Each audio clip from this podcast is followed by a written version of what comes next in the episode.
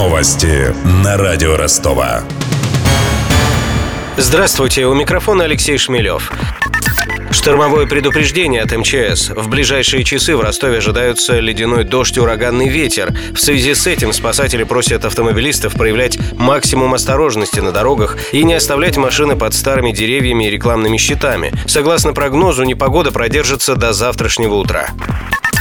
Выборы в Госдуму стали самым популярным поисковым запросом ростовчан в уходящем году. Таковы результаты исследований Яндекса. Избирательная кампания в США привлекла чуть меньше внимания. Также в первой пятерке самых популярных тем свиной грипп, мартовское крушение Боинга Fly Dubai и новое колесо обозрения в парке революции. Подробности число популярных событий в России и мире вошли конфликт в Нагорном Карабахе, вирус Зика и пакет Яровой. Из местных ростовчан интересовали июльское наводнение, проверка ресторанов ведущей программы «Ревизорра» и свадьба сына бизнесмена Ивана Савидия. В топах спортивных тем были Олимпиада в Рио-де-Жанейро, Евро-2016 и национальный чемпионат по футболу. Любимыми интернет-шутками ростовчан стали мемы про песню Лубутена Ленинграда и композицию местного рэпера Пики Патимы Мейкер. Самые популярные мужчины по итогам запросов – певец Сергей Лазарев и экс-тренер футбольного клуба Ростов Курбан Бердыев, а женщины – актриса Марго Робби и телеведущая Ольга Бузова.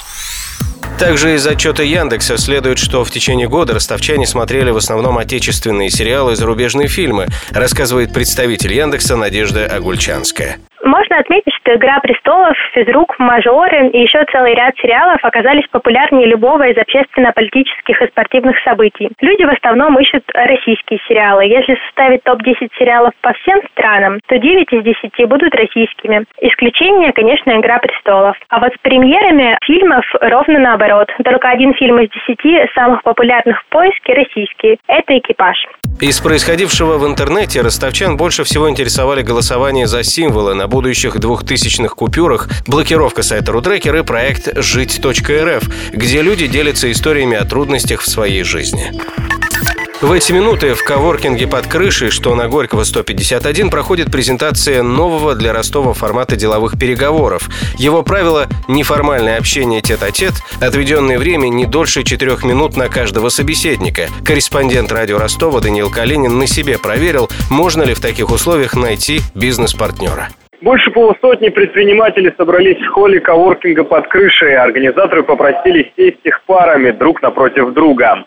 У пары есть 4 минуты на общение. За это время каждый из предпринимателей рассказывает другому, чем он занимается и как он может быть полезен.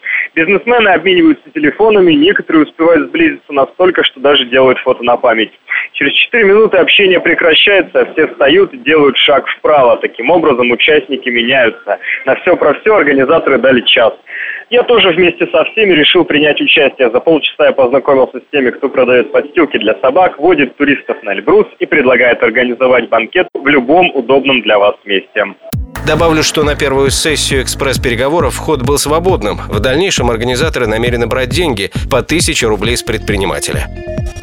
Про деньги. Официальный курс евро на пятницу снизился на 25 копеек и составляет 68 рублей 24 копейки. Доллар подешевел на 52 копейки и стоит 63 рубля 39 копеек.